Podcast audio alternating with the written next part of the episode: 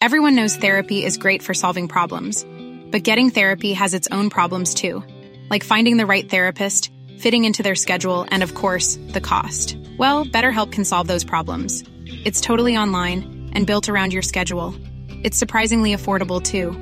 Connect with a credentialed therapist by phone, video, or online chat, all from the comfort of your home. Visit betterhelp.com to learn more and save 10% on your first month. That's BetterHelp H E L P.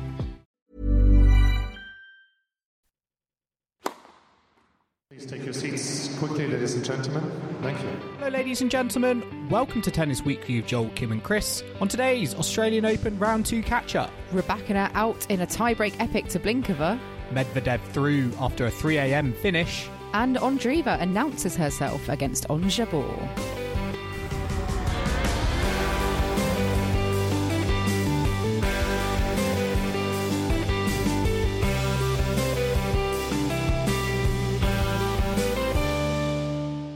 Kim, today is the 18th of January, and we are here to catch up on round two of the Australian Open at Tennis Weekly HQ. I mean, what a day five we have just had. It was non stop, it was never ending. And uh, I actually thought uh, at one point that Melbourne time zone was actually London time zone because it was just on throughout our whole day. Yeah, it's still very good for European uh, TV audiences at the moment. The Australian Open, I, I had it on to accompany my day at my you know day job, and um, I thought, oh, I'll have it on for like the morning, and then obviously the tennis will end. And but no, it kept on going. I had Daniil Medvedev on the telly till four o'clock in the afternoon here, so it very much um, has become yet again uh, an all night their kind of sport, which is, I mean, we'll get onto it a bit later, but there's a lot of long matches today, which obviously delayed proceedings. And so there's a lot to talk about because we had quite a few um, upsets and, and, thrillers. So um, plenty to get our teeth into. But we do have to of course, touch upon um, some very sad news that came out of the Australian Open yesterday. Uh, many of our listeners will have already heard, especially if they're based in the UK, and you'll have seen this on online on, on social media. And um, yeah, unfortunately, we did get the sad news that the Daily Mail tennis correspondent Mike Dixon has uh, unexpectedly passed away whilst out in Melbourne for the Australian Open. Um, came all, all of a sudden, just the news uh, was announced yesterday. Um, so we don't really have any details, but you know, our thoughts just with his family at this awful time, and um, just really, really sad. You know, he came on the the podcast, didn't he, Joel? Previously, we've met we've met him in the press room. He's he was a lovely bloke, and yeah, be very much missed uh, in the in the world of tennis. Absolutely. He, you know, was at all the events that we were at. He was very approachable and very accessible. Um, he, you know, he was he was very open to coming onto the podcast, and he treated the podcast and us very respectfully. And um, yeah, our, our, thoughts and our prayers go out to to his family at, at his time. And what I would say is just, I think, a testament to you know his prowess. I think in in the sport and his reputation was just the the outpouring of tributes from you know not just his work colleagues but the whole tennis community really you know fans as well but also players. And um, you know to see that from british tennis players as well as you know top players from all over the world i think it was really kind of touching just as proof of what a force he was in the tennis world.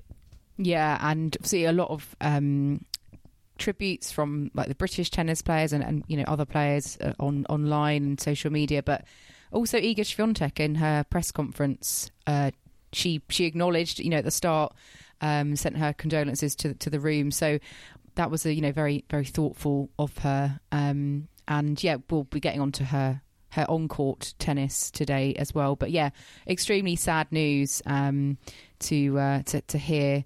Um, but you know, we we we do have tennis to discuss, Joel, um, and obviously that's what Mike spent his his career doing. Um, so we we will get on to the the tennis of today um, because.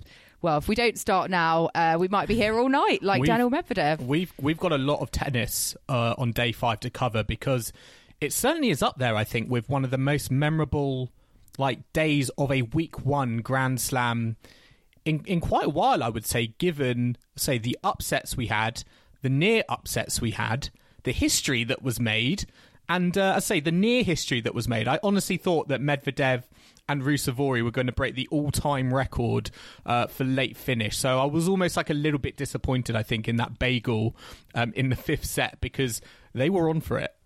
Yeah, I mean, I thought that when Medvedev went two sets down, he, you know, he had blisters on his foot. I thought, oh, surely he's not going to come back Yeah. from this. If he does, we're going to be here all night. And that, lo and behold, that's what happened. But for me, the the highlight of the day was the Blinkova Rybakina match. Um, not only was it an upset, The match or the tiebreak?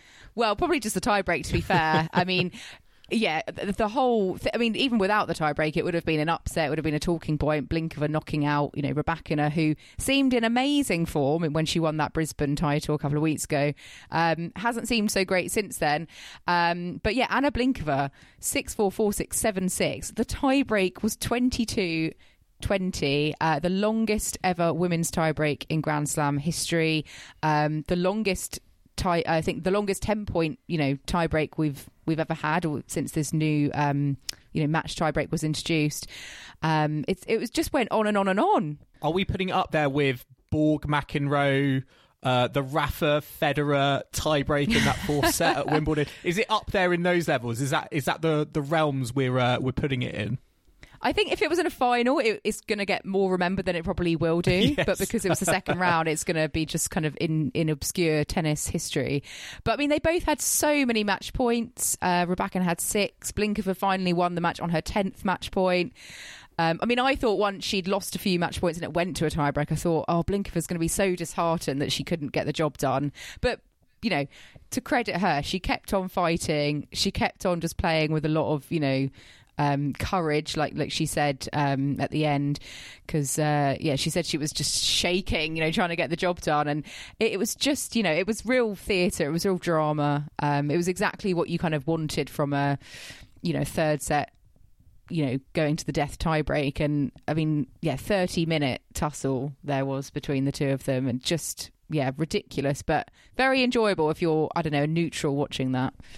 Yeah, certainly the the tiebreak was a tiebreak. You had to you had to earn it. Both players were not just giving up or letting kind of those match points get get into their head because they were hitting winners, they were forcing errors. It was just relentless at times and I was very impressed with the the level that that Blinkova brought to the court because you know she's she's you know she's a decent player but you know that match against Rybakina was that was levels above anything I was kind of really expecting. I don't think you know Rybakina played a bad match, but I think Blinkova just came out.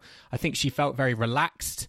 Um, you know, I've been reading about the fact that you know before she would almost kind of put too much pressure on her. She sort of saw herself as a perfectionist, and the fact that you know her mindset changed this season is become less of being a perfectionist and being more relaxed and you know almost kind of embracing a more um, you know casual you know laissez-faire attitude and um, you know it's paying dividends as i said i think she plays with less pressure and as a result she's able to kind of reach places in her tennis game that i don't think she was able to reach before Yeah, I mean, they actually played only once before. I think it was um, when they were juniors, and Blinkova actually got the win then in a in a three set match. But you know, Blinkova coming into this, she hadn't won a match this year. I think she's had, um, you know, I, I definitely know she's she's you know appeared on on our radar before. She has won a, a WTA title, but a player that.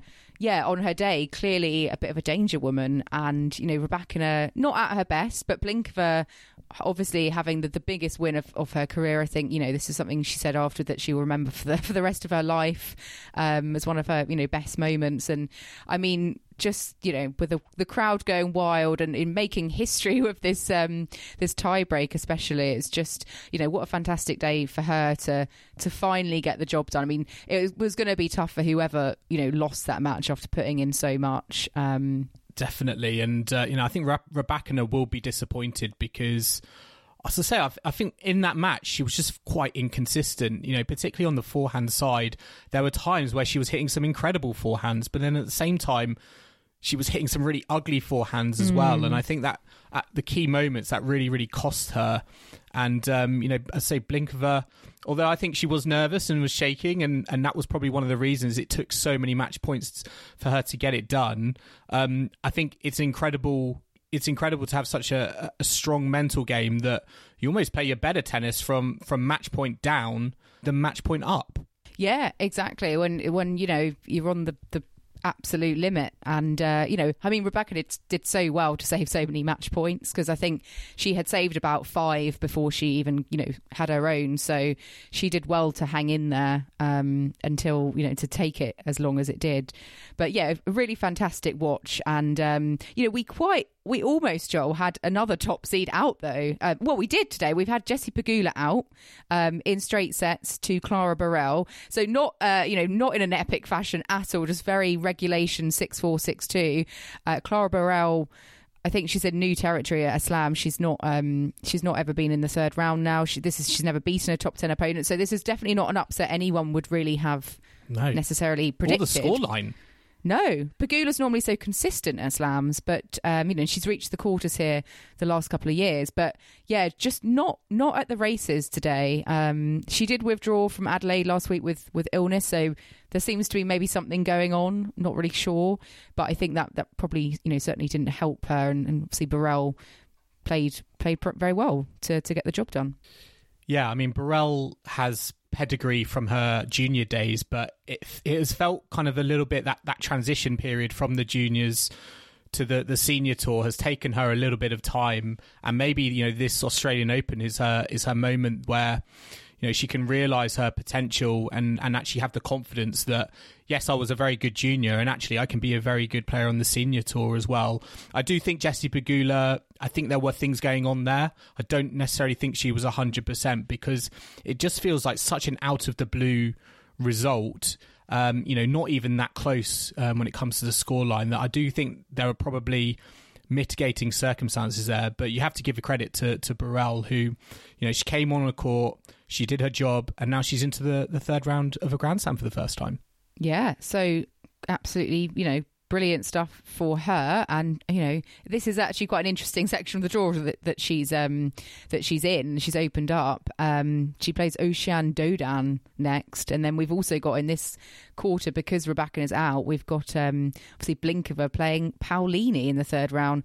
Um Sloane Stevens also in that section. Chris will be happy with that. She's she's gradually coming her, you know, making her way through. She beat Kasatkina today, so a bit of an upset there. She's had no form at the Australian Open over the last few years, and uh, yeah, there's it's it's there's opportunity here for, for someone to, to go through to quarterfinal, semi final, and uh, yeah, it's just completely opened up, hasn't it, in this side of the draw? The only thing I'm a bit sad about is the fact that Emma Raducanu wasn't there. Yeah, Emma Raducanu, uh, we'll get on to her now, shall we? Because she did lose to um, Yafan Wang uh, in three sets. It was pretty tough. I think Emma was not feeling her best. She said that she was being sick, um, essentially, um, but she wasn't going to give up. She she said uh, she wasn't going to quit, uh, and she, she, you know she she fought valiantly, but lost in the third set to uh, Wang, who you know was was playing pretty good tennis, I thought, and um, unfortunately Katie Boulter also losing to Qin Zheng. So we don't have an all British third round. We've got an all Chinese third round instead.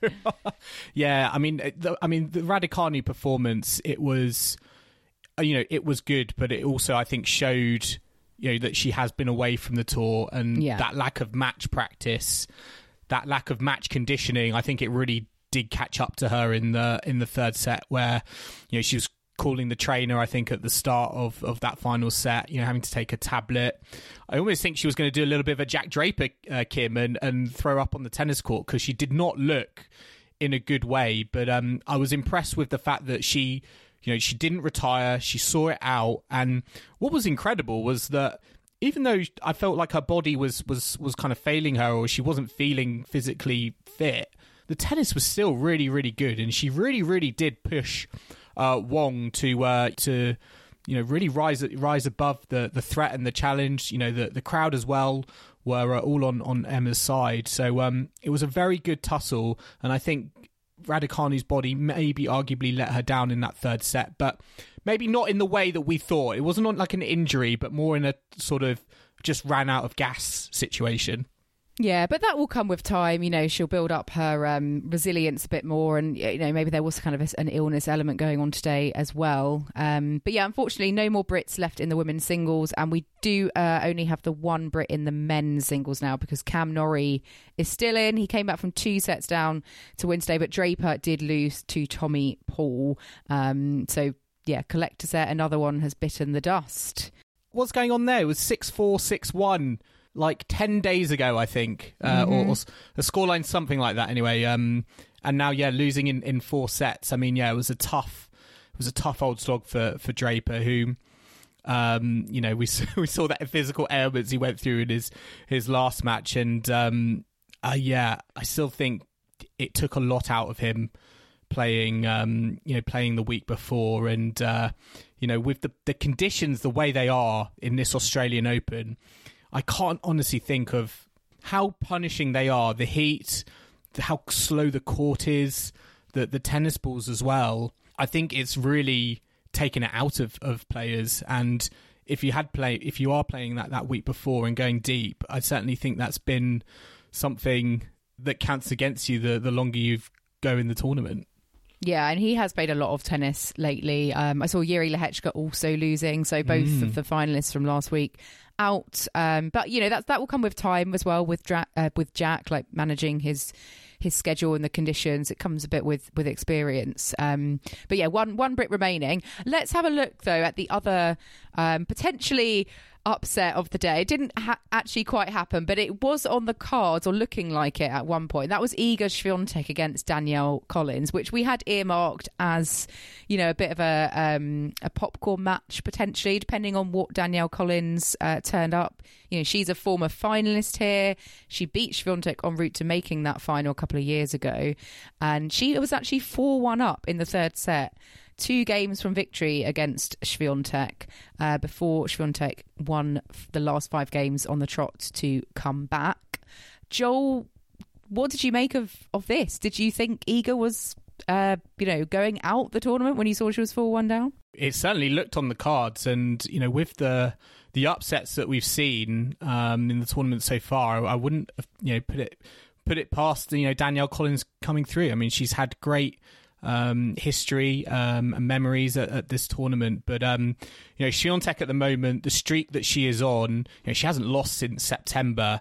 She's she wasn't going to give that up very easily, and um, I think you know.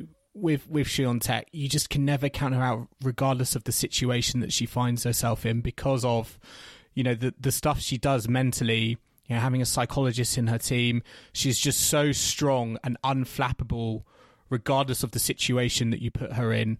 And uh, that was all to be seen, I think, in that in that third set where you know Danielle Collins was you know she was what she was two games away from um, you know taking out the top seed and really opening up that that top quarter. But yeah, Iga Swiatek very very impressive and uh, I think it's a bit of a warning sign to the rest of the competition that it shows that you know with Swiatek regardless of what situation she is in, she can dig herself out. Yeah, it's been very impressive that she's had two very tough opponents so far, and her draw is only going to stay that way. You know, she's got Linda Noskova next, who's very mm. young and in form.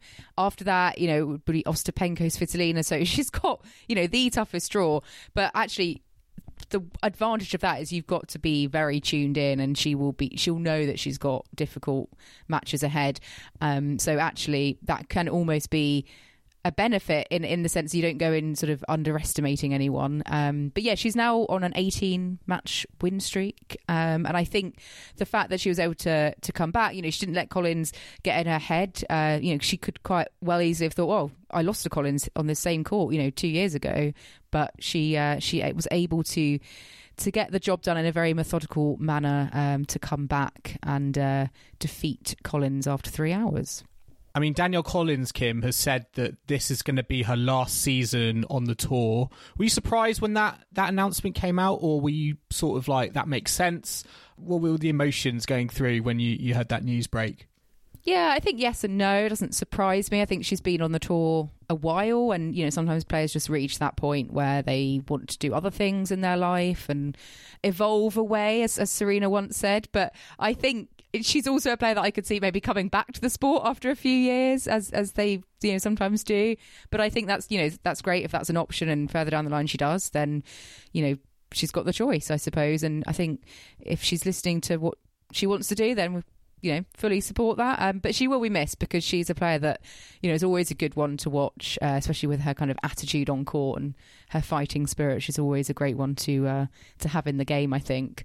Um, another player who does, you know, fight quite well on the court as well, Yelena Ostapenko. She's also uh, still in. She beat um, Ajla Tomljanovic three sets today. So she set up a third round with Victoria Azarenka, former champion, who also came through in three sets against Clara Tauson. So, yeah, just a lot of like long sort of tussling matches today. lots of ups and downs. Mean, we've, we've just had lots of matches that have gone to final set, I think, on the on the women's side and on the and on the men's side because, you know, we had as you said, we had some battling wins for Ostapenko and Azarenka, but we also had a battling win for Daniil Medvedev, who had to come back from two sets down, right on the brink, uh, against Emil Ruusuvuori, and win in five at 0340 local time.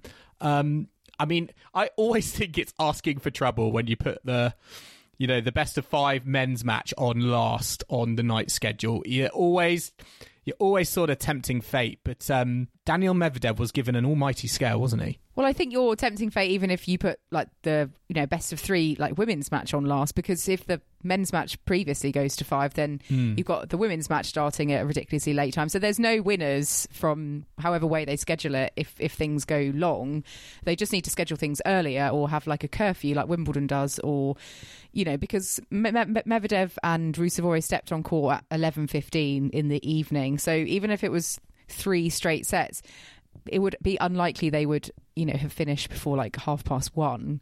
Um, which is just, you know, I know players get used to playing late, especially at the Australian Open, but it's it's just, you know, it's it does get a bit silly now, doesn't it? Um, we see this so often, and this one almost went the distance like the uh, the Hewitt Baghdatis match from many yes. moons ago, which was I think the latest finish still. What's especially silly, I think, with this time round is the fact that you know they did a Sunday start and they did that with the reason to help combat the scheduling but we've not really seen any any any fruits of that. And you know we put a vote up on our, our twitter profile. Does the australian open have a scheduling problem? 80% of people said yes. Where do you stand on it? Do you think it's a scheduling issue? Do you think there are other things at play? What's your what's your view? Uh, well i think that sunday start i mean it will have helped maybe for the first round schedule, but it has no impact for the schedule from the second round onwards. Um, and I think really it's probably just because they wanted to maximize ticket sales and give people an, an extra day, a non-working day, you know, to enjoy the tennis.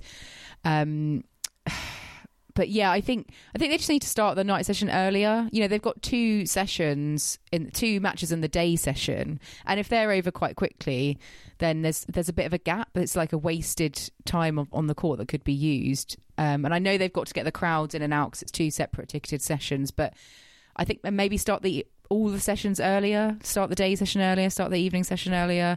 But you know, they have to think about TV audiences, you know who's who's paying the, the big bucks to have the schedule that they want.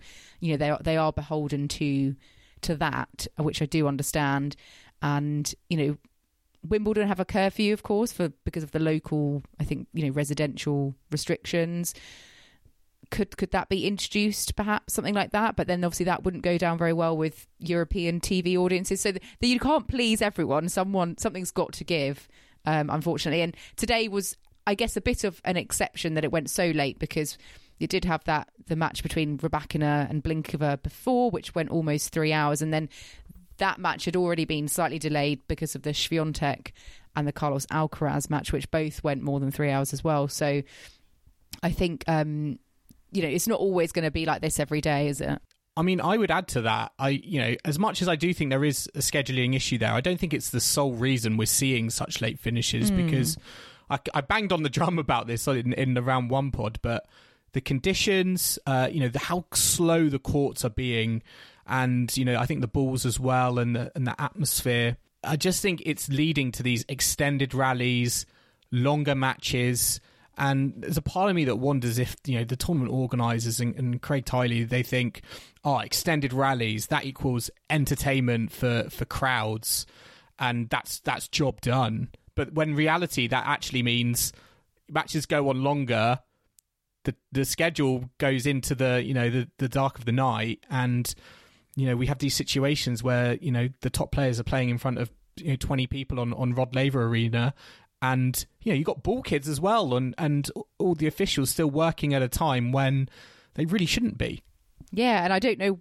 where the kind of employment law comes into that especially with when children are involved mm. in in in that role as whether they're volunteers you know i suppose they are volunteers but yeah i think they've got to have some kind of safeguarding in place or you know just be very very mindful of of that impact on the on you know like you say all all the people that are involved in a tennis match not just the, the players or, or the fans um yeah why why a match is going so late you know back in the day they wouldn't have been going so long so that schedule might have worked better but you need to adapt for the the climate and the times that we're in as well.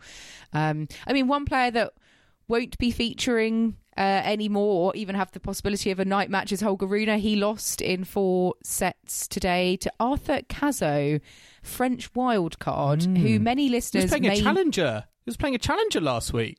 In fr- sorry, playing a challenger in France last week. So um, an unbelievable story. Um, I think I watched him uh, in the grass court season uh, last summer. I think he played Surbiton. I, I, want to say he played Andy Murray, but I could I could be wrong. Um, but um, yeah, quite interesting story actually because he's got one of the French reciprocal wildcards from Tennis Australia, and I think there's a general sort of resentment around these reciprocal wildcards and whether they should really still exist because you know they're just given out, and and I think the perception is like they're just given out to players who don't just don't perform that well. And to give you an idea of that, uh, you know, I was reading on, on social media, only one uh, French reciprocal wildcard has ever got to, I think, the fourth round. Nicolas Escudé.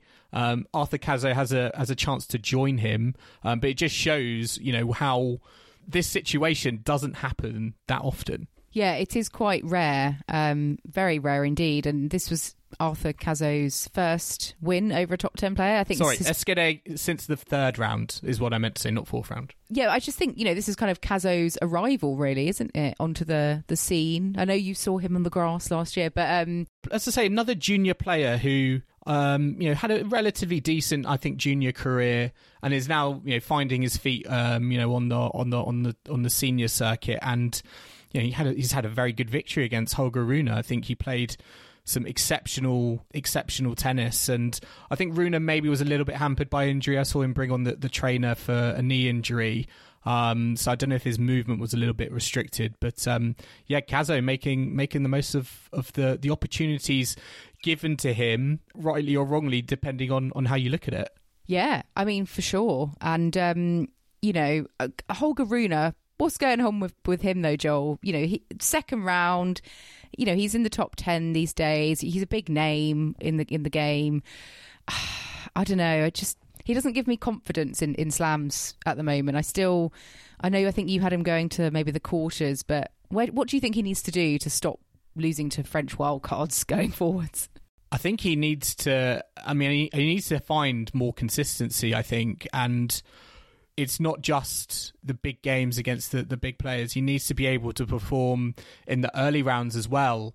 And I think we're seeing a f- too few many of these results where he's losing to these lower ranked opposition. And I don't know whether there's a little bit of kind of complacency there or you know he just thinks he can walk on court and he can come through with a, a three set victory. But um, yeah, I, th- I think I think he needs to make sure that he kind of approaches Grand Slams like uh, you know one match at a time, and um, you know not maybe to get too too ahead of yourself because you know in in the in the press. Uh, after his previous match, I think he said he was immune to the Netflix curse. Um, yeah, maybe not. Which, which has bitten him. Well, it's just bitten him on the bum, really. So, um, I, I, think it's it's more just kind of handling the moment and not looking too far ahead. And um, I think that would I think help him, and I think I think he's got the setup in place. You know, he's got Boris Becker now in his team with you know all that experience he can bring to the table. So it should be there, but it's just not. I guess it's just not finding. It's just not revealing itself. I feel at the moment in his in his game on court. Mm. Yeah, and I mean, looking at other top seeds, we could have had some other ones going out today. Casper Ruud and Sasha Zverev, they both came through in final set tie breaks. Um, Zverev against Lukas Klein and Ruud against Max Purcell, the Australian favourite. I mean, yeah, lots of last set tie breaks today specifically. And yeah. uh, I mean, Casper Ruud plays Cameron Norrie next. So I'm quite intrigued to see how Norrie can fare against him. I mean, they'll be both be thankful, I think, that they both had five set matches. And I, I wonder if that does favour Norrie, where you do think if they're both 100% fresh um, and they're playing their best tennis, you'd probably say Ruud is the favourite. But the fact is, because they've both had such, you know, quite, quite long matches and, um, you know, time already on the court, it might be uh, a situation that Norrie oh, yes, he has come through a five set victory himself, but it might be an opportunity for him to exploit. Yeah, let's well let's hope so from the British perspective. Uh, Grigor Dimitrov though still going very well. Uh, you know, given his recent run of form, taking the Brisbane title, he he came through in four sets four sets against Kokkinakis, who obviously on these courts normally you know has all the crowd and does has done you know quite well in the past. So um, Dimitrov is still going through. Um, and just talking about, you know, the Australians Aussie crowds. There's something new that's been introduced this year, Joel. Uh, on court six, specifically at Melbourne Park, uh, it's becoming known as the party court because there's a corner of the stand uh, that has a bar in it, and it's like people are allowed to sit there, have drinks. There's some music playing. What is going on with that? This is a new innovation, um, very much with fan experience in mind. But how is that impacting the players on this court? Well, well, John Millman said it's a, a sign of the times. Um, you know, seeing this sort of setup on the court, I think I think it's quite interesting and it is it is innovative. It's not traditional, certainly uh, at a Grand Slam. I get the feeling that a lot of players hate it because it adds commotion. It's a distraction, and it's something they just don't want to deal with when they're on the tennis court. But um, I do think it's sort of maybe here to stay. You know, people want to be able to have a good time, relax in their own environment whilst watching the tennis. It's not just kind of like go to the bar at the back, have a drink, then step onto the court. People want to do both at the same time. And I think if you allow that, you can't tell them to to be quiet or or whatever it is. You just got to have to deal with their nat- natural movements. And um, you know, it's interesting to hear. You know, Craig Tiley says this is a situation that he could see potentially be rolled out you know as a blueprint on on other courts. I feel like we're still in that kind of test phase but yeah it's certainly i think something that is attractive to the tournament organizers but maybe to the players a lot less so yeah i personally when i first heard it i was like oh i'm not so sure i like are they idea. serving but but Kim, if they're serving Hugo's at the bar, does that change your opinion? well, I know if it was woo woos, then you'd be right on Absolutely. court six. Um, oh, I think we sat on court six, Joel, back in like 2018. Because when I saw the photo of where it is, I was like, oh, I know that court. And I'm sure we sat there in qualies watching. I'm sure we did. I'm sure play. we did. I think it might have been Fernando Verdasco or someone along those Was lines. it not but... Salvatore Caruso versus Malek Jaziri? Because I feel like we would need a bar for that. Let's be honest. Oh, I hope Uziri is not listening to this. uh, I'm sure he isn't. Um, yeah, and also, I mean, I know Australian Open this year. You, you guys mentioned in the first podcast uh, from your round one catch up about fans being let in, you know, all and sundry, not waiting for change of ends. I'm quite a tradi- traditionalist, so I, I, I felt like oh, also a bit ambivalent about that. But yeah. you know, they're, they're not afraid to innovate, are they? And you know, no, some people no. are going to like it, some people are going to hate it. I think some stuff is going to stick, but I think some stuff is also going to get let go.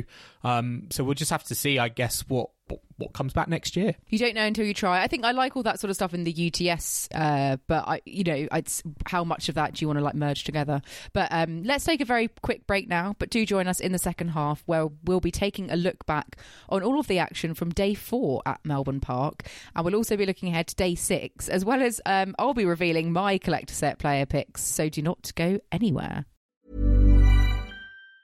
When you're ready to pop the question, the last thing you want to do is second guess the ring At Bluenile.com, you can design a one of a kind ring with the ease and convenience of shopping online. Choose your diamond and setting. When you find the one, you'll get it delivered right to your door. Go to Bluenile.com and use promo code LISTEN to get $50 off your purchase of $500 or more. That's code LISTEN at Bluenile.com for $50 off your purchase.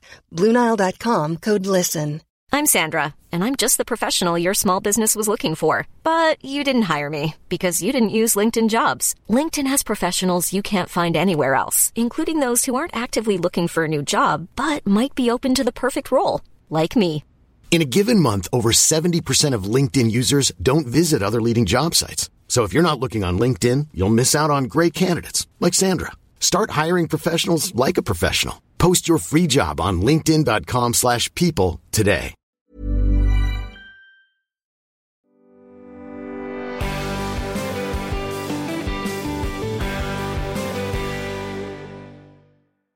Welcome back to the Tennis Weekly podcast. And now we're going to move on to looking back at day four, which was Wednesday at uh, the Australian Open.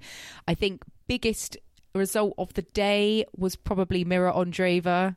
Uh, pretty much trouncing Ons Jabeur, a six love, six two. Uh, we know that Mirra Andreeva is a young rising talent, but I don't think anyone really expected this to be quite the scoreline that it was.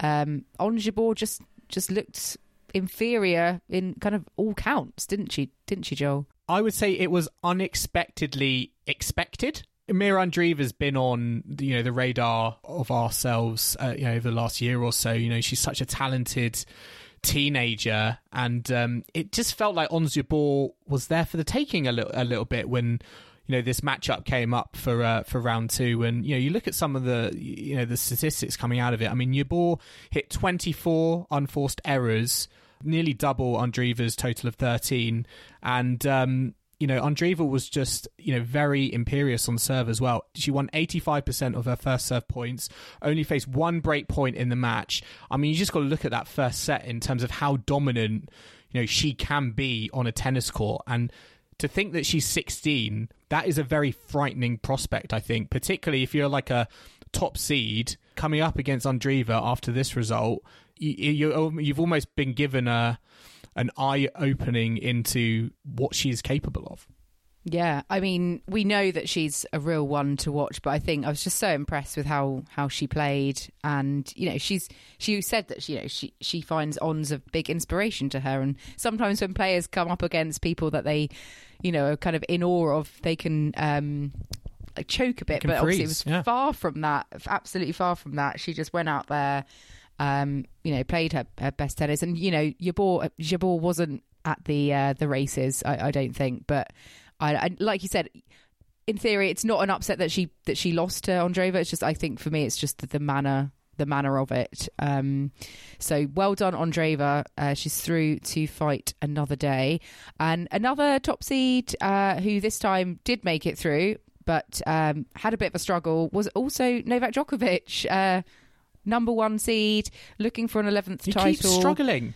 Another struggle, this time against Alexei Popyrin. Um, it was four sets in the end, and um, he also had a bit of an altercation with a fan during the match. So Djokovic getting a bit riled, and obviously having the crowd against him with Popyrin being an Aussie. So, yeah, not really sure what to make of Djokovic. Is this just sort of a few early hiccups and he'll come through and peak when he needs to, or is this going to be a sign of maybe someone going to be able to get the better of him in a couple of rounds' time? Yeah, I mean, Lexi Popyrin played a very, very good tennis match. Novak Djokovic wasn't really, you know, on form, and it did really hang, I think, in that in that third set tiebreak. And uh, you know, Djokovic was able to come through, but again, it wasn't it wasn't calm waters. It was quite, um, you know, difficult watching him um, at times, and he almost needed that fan interaction to get him riled up to to kind of energize him and you know show Popyrin and show the crowd actually, you know, who's boss on the tennis court because it did get quite heated. You know, he said, come down and tell it to my face. Like, really, you know, aggressive language. But, um, you know, he felt like it was warranted given, you know, the heckling and the hoo ha that was going on, which I guess is understandable. You know, he's coming up against a, you know, a home player here. And I just think you always know that the more you anger, you anger the beast, you anger the wolf of Novak Djokovic, he's going to come out firing. Yeah, and I think you know having saved those. But set how many points- times have we? How many times have we said that? I mean, have, do the crowd not learn? Well, I know. yeah, I think um, you know, heckling just it doesn't work. It's gonna it's just gonna make Djokovic, you know, rise to the occasion more. And, you know, when he came through that third set, save save those set points, I think it was kind of inevitable that he would get the job done. Um, it's just whether, you know, I know he in his first round, like he said, he wasn't feeling his best, um, under the weather, that sort of thing. It's just whether you know that that's going to last, and if he's going to just find his his groove. And I, I think he will get there. He's won this title too many times for me to think that this is too much to to be worried about. Um, to be to be honest, Kim, I also got to say I do have a confession to make, and I was watching this match with Nick Kyrgios on commentary, and I quite liked uh, the insight and analysis Kyrgios was bringing uh, to the mic. I thought he was very, very level-headed, uh, surprisingly, but fascinating observations. And uh, I, I didn't think I was going to like it, but it's one of those things where the more I kept listening, uh, the more I was like, why is this guy hated so much? you were agreeing with everything he said. No, I also was listening to Kyrgios commentate on Novak's first round, and yeah, I thought he was good. Like I, I didn't know it was him at first. I thought, oh, this player sounds familiar. Well, you know, this commentator sounds familiar. it sounds like Nick Kyrgios, but I didn't realize he was commentating, and then. I saw him in the booth after, and I was like, "Oh, it was Kyrgios."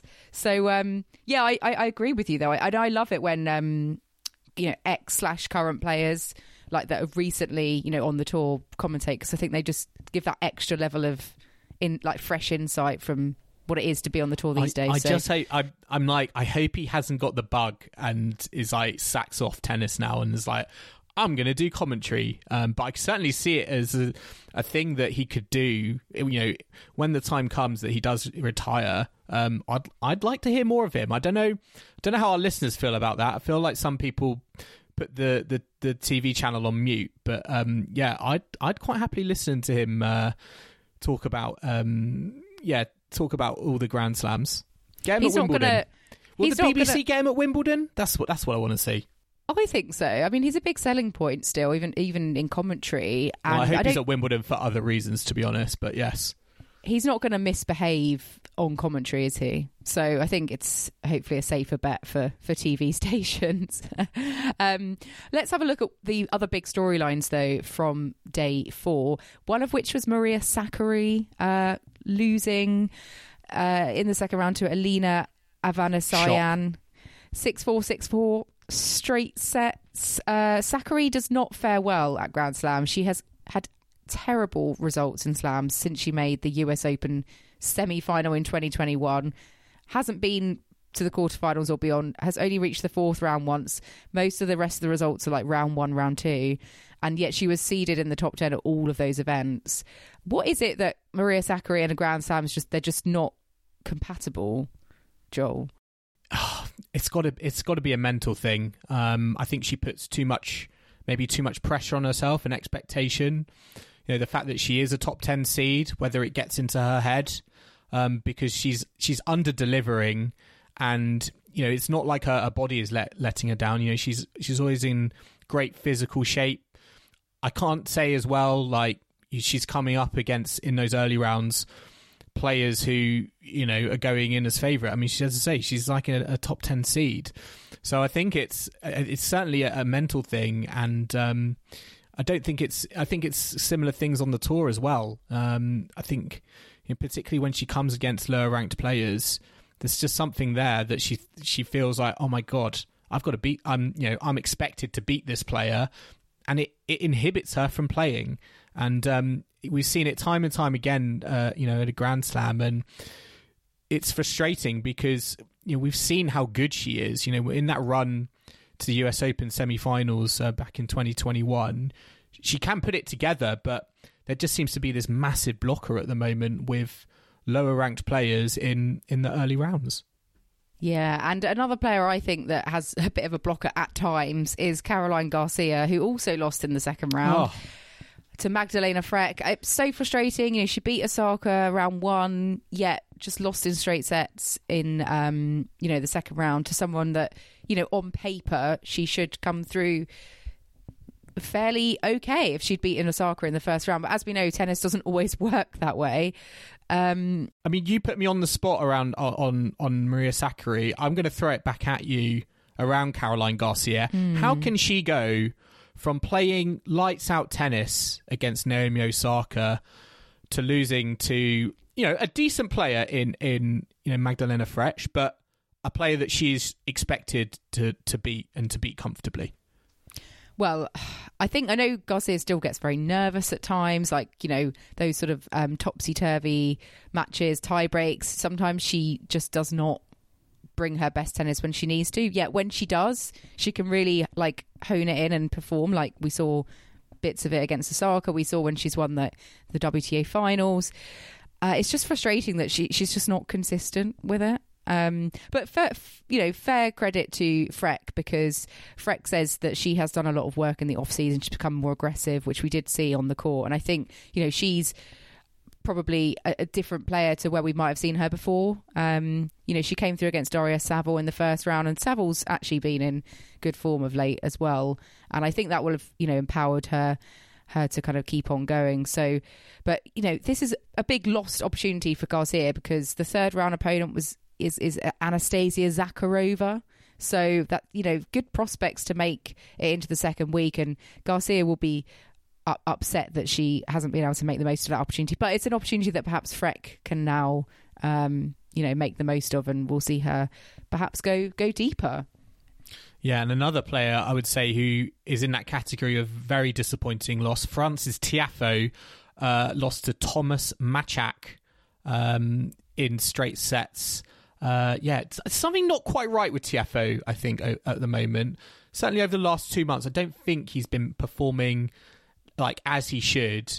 And uh, Kim, you'll like this. Thomas Machac, he lost in Adelaide first round qualifying 6 1 6 1 to Alex Bolt, who was an alternate in the draw. He's now into the Australian Open main draw, round three.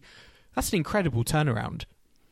That just goes to show you can you can study like pre-tournament results all you like, yes. but there's just sometimes it can be the complete opposite to what actually happens.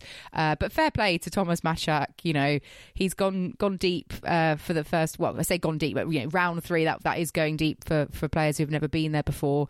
Um, maybe he's the the Czech player that was going to go Yeah, not into the second week. Not Lehecka. I, I meant Machac, of course. um, Seb Korda also through Anisimova, Badosa.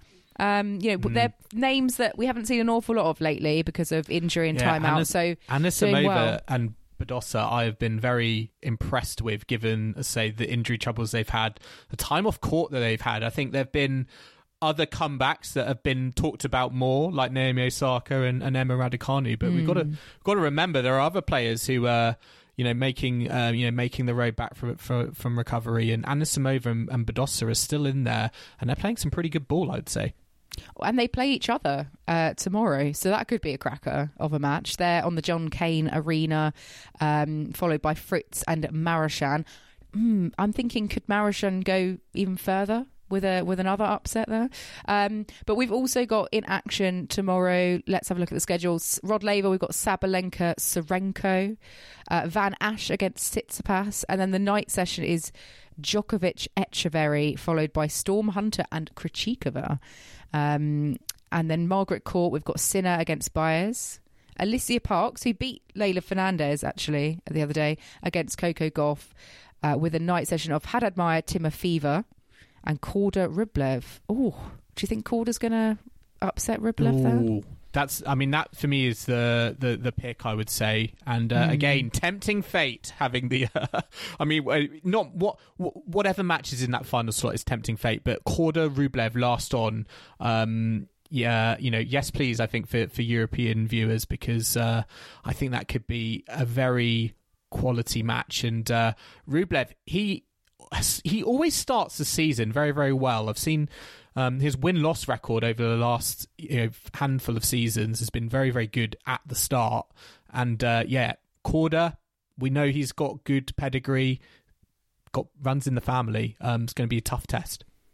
Yeah, and uh, I'm curious to see what Djokovic is going to bring tomorrow uh, against Etcheverry. Etcheverry's been in in good form. I think coming through against obviously Andy Murray and, and Gael Monfils. So I'm I'm curious because I feel like Etcheverry slightly underestimated as an opponent. I think Djokovic will need to play solidly better. Um, to uh, you know want to get that one done quickly. I'm sure he won't want to be embroiled in a in a longer match again. But um, yeah, lots to be excited about um, tomorrow. Mannarino also against Ben Shelton. I think the winner of that plays Djokovic. So uh, Shelton Djokovic looking further ahead might be quite exciting um, if they both get there.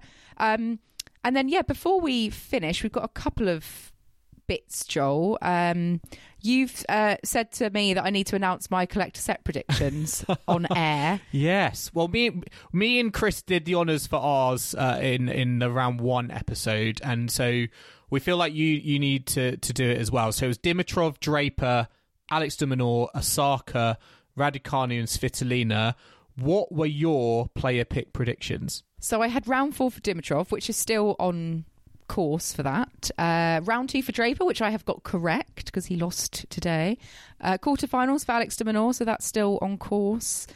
Uh, I had round three for Naomi Osaka, so that's gone. I've got that yeah. one wrong. We, we we were sort of gloating about that in our yes, in the I first heard. episode.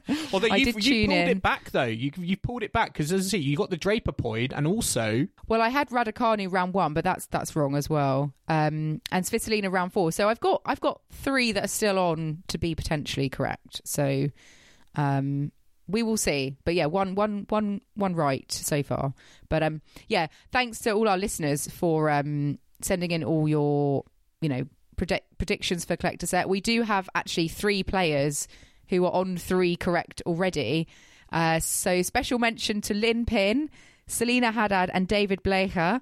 Well done because you're leading the way so far. So let's just see if you can maintain your lead um, as we go into the, the latter stages of the Australian Open. tasty, tasty. And uh, before we do finish, Kim, uh, one thing uh, that's been breaking news um, over the last few days that we actually purposely held back on talking about um, in our round one episode, and it's to do with Rafael Nadal. Now, I don't know if you saw, but he has been announced as a Saudi Tennis Association ambassador.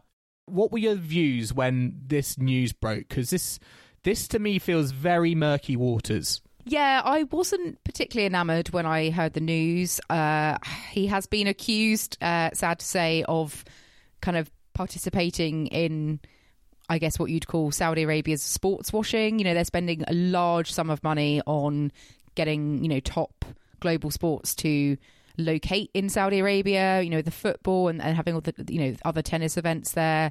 Like the next gen finals, and we think that the WTA finals at the end of this year may may well be there.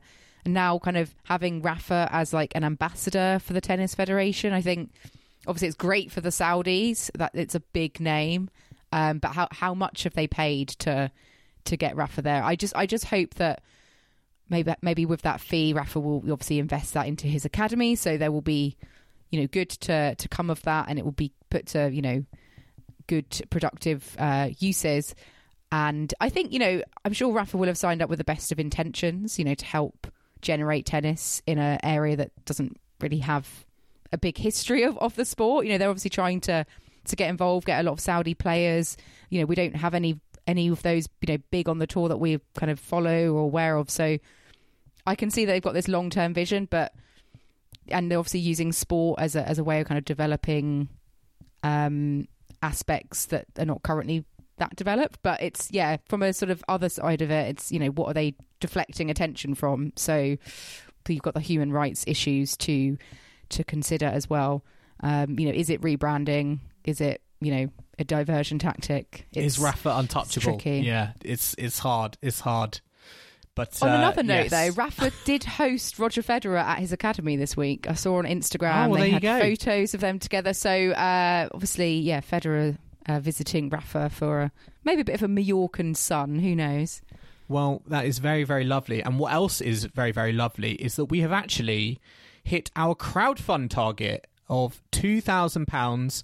We hit it, I think, over the last few days. Um, so we just want to say a big thank you to everyone who has supported our crowdfund and reached into their pockets. Um, we are genuinely over the moon with with reaching our, our target. It's beyond our wildest dreams. I did not think we were going to get even close to reaching our target. So the fact that you know we have reached it, and I think we've gone beyond now. It's yeah, it's incredible, and that money is going to help us push the podcast on uh, in 2024. Yes, we have exceeded our target, which is um yeah, brilliant news and thank you so much to everyone who has donated. It's really incredibly generous of you and yeah, that's fantastic to kind of start off the new season with with that to help us. And there's also still time to vote for us in the Sports Podcast Awards. So the link to do that is just in the description. So if you do have a spare minute, um, not even that, then then do click on that too to help us out that way as Kim said, make sure to vote for us in the Sports Podcast Awards. We do want to go one better than last year. Voting is open for another, I think, another 10 days now. So, um, yeah, link is in the description. Very, very simple, very easy. Um, so make sure you do that. But uh, for now, Listeners, I hope you've enjoyed our latest episode of the Tennis Weekly podcast. Remember to subscribe to us to stay up to date on all the action to come from the Australian Open. We're on Apple Podcasts, Spotify, and all major podcasting platforms out there. And if you like what you're hearing, then make sure to leave us a rating and review on Apple Podcasts or Spotify. You can also follow us on social media or email the show. We're on Facebook, Instagram, Twitter, TikTok, and YouTube and our handle is at Tennis Weekly Pod. You can also purchase exclusive Tennis Weekly merchandise on our Etsy shop, etsy.com slash shop slash tennis weekly podcast.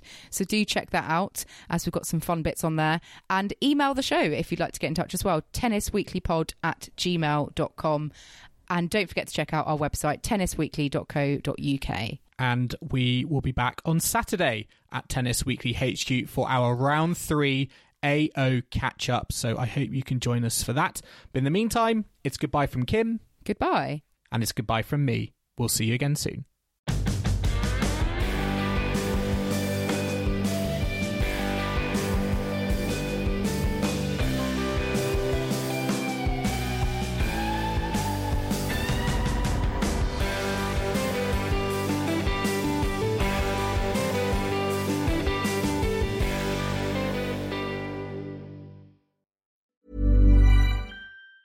Hey, it's Danny Pellegrino from Everything Iconic. Ready to upgrade your style game without blowing your budget? Check out Quince. They've got all the good stuff shirts and polos, activewear, and fine leather goods, all at 50 to 80% less than other high end brands. And the best part? They're all about safe, ethical, and responsible manufacturing. Get that luxury vibe without the luxury price tag. Hit up quince.com slash upgrade for free shipping and 365 day returns on your next order. That's quince.com slash upgrade.